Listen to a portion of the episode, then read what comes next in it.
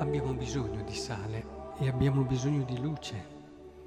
Una vita senza sapore, una vita che non sa dove sta andando, è una vita che risulta a metà, risulta svuotata di quel senso di pienezza, di bellezza che invece una vita proprio perché tale deve avere.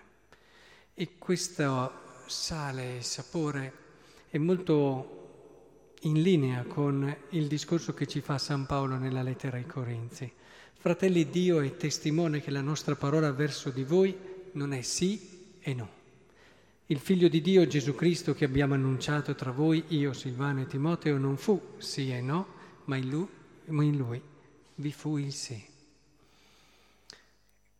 La bellezza, il sapore di una vita, la luce sta proprio qui, nella capacità di essere sì, non tentennare, magari fare due passi, farne uno indietro, ma con coraggio affrontare, con coerenza, quelle che sono le proprie scelte, quella che è la cosa in cui si crede, portarle avanti anche a costo della vita.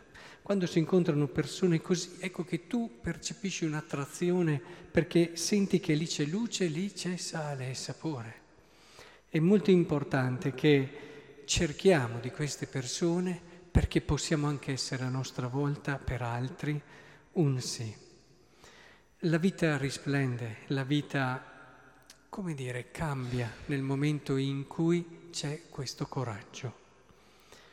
È per questo allora che voglio davvero che preghiamo spesso questo Salmo 118 Meravigliosi sono i tuoi insegnamenti, per questo li custodisco. La rivelazione delle tue parole illumina, dona intelligenza ai semplici, rendi saldi i miei passi, secondo la tua promessa. Rendi saldi i miei passi. Alla fine saremo giudicati sulla nostra costanza, sulla nostra coerenza.